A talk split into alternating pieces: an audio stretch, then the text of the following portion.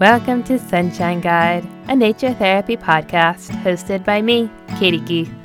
I'm a certified forest therapy guide and outdoor educator who is passionate about bringing nature therapy into the everyday. Nature therapy happens whenever we mindfully connect with the natural world. So on Sunshine Guide, we jumpstart this nature connection through storytelling and guided invitations.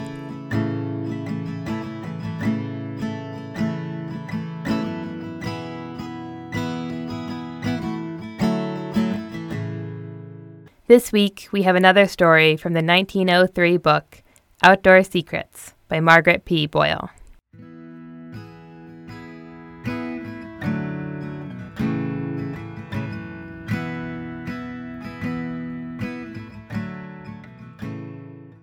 The Uninvited Guest. The long, beautiful summer was nearly at an end, so some of the little people who live out of doors thought that they would have a farewell party. It was not probable that they would ever meet again. For some of them, life would end with this season, and most of the others would sleep through the long winter, and who knew what might happen during the six month snap. They chose what they thought just the nicest place in the wide world for holding a party. As the day proved a beautiful one, everyone who had been invited came, which does not always happen when real folks have parties.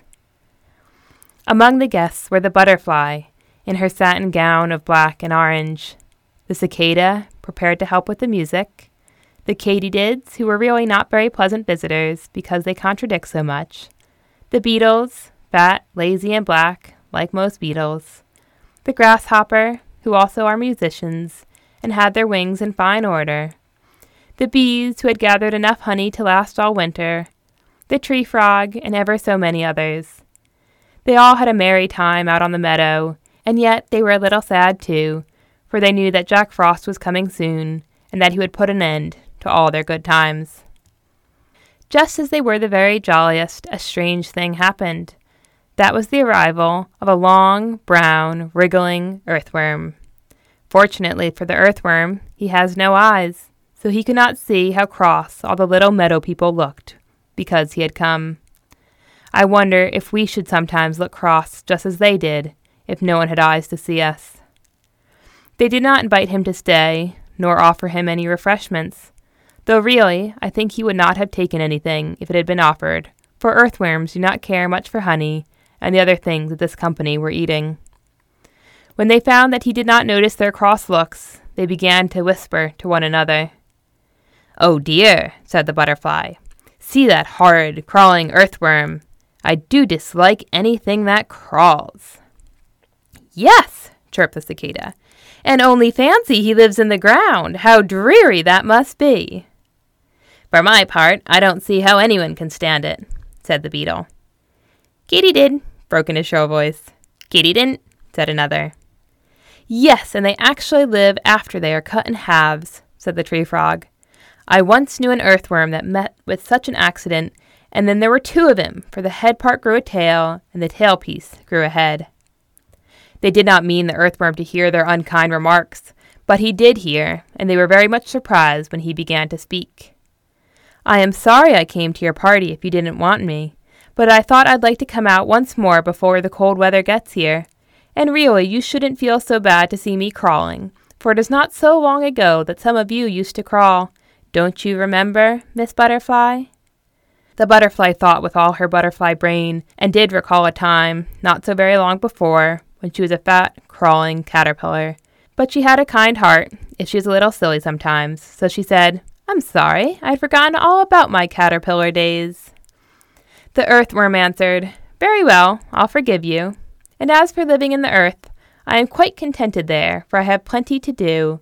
I really am not lonely either, for I have a good many neighbors. One of you lived near me, or rather near my family, for seventeen years. At this, everyone looked at the cicada, for there was an old story that everyone knew about how it took the cicada seventeen years to appear. As for him, he was so ashamed that he wanted to change the subject at once, so he said, Well, friend Earthworm, you said you were very busy. What do you do all the time? Oh, I have to get the soil in good order. That is, make it fine and soft so the little rootlets of all the green growing things can spread through it, and thus give you something to eat.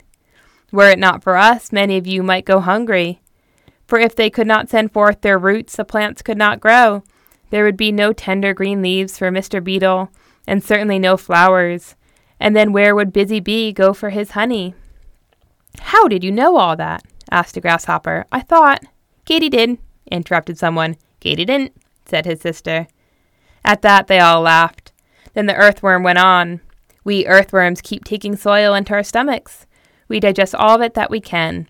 In our stomachs is some kind of acid that acts on the rest of the soil and makes it fine and soft. After a while, we let this earth out of our stomachs and take in a fresh supply until the soil all around us is so light and fine that the plants can grow fast and send out the tender green leaves many of you like to eat. But I must go now. And the earthworm began to wiggle away. He couldn't go far, however, for one after the other had something nice to say to him. They told him he seemed to do more good work in the world than any of them. They thanked him for all his hard work, too, which had really been so much help to them, though they had not known it. And all their kind speeches made the earthworm feel very happy. This was not their farewell party after all. Before they separated, they decided to hold one the next day, and you may be quite sure that they did not forget Earthworm then. Indeed, he was the first one to have an invitation, even before Katy did.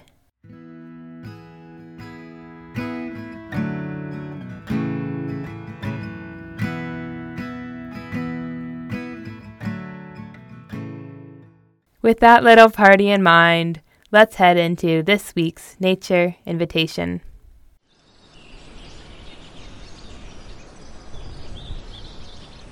Get your hands muddy and dig for worms. Watch them wiggle, perhaps wiggle back.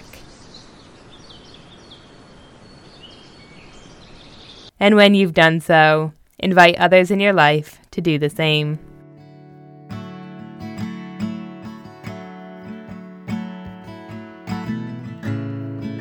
And that's it for this episode of Sunshine Guide. Please reach out to me. Did you find any worms? How did it feel to wiggle alongside them?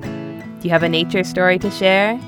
Tell me all about it by emailing yoursunshineguide at gmail.com. Special thanks to artist Nermeen Chaudhry for our beautiful podcast art and musician Jeff Isaac for the original music. Subscribe to Sunshine Guide to hear episodes every Sunday. Thank you for listening. Until next time, this is Katie Guth sending you sunshine.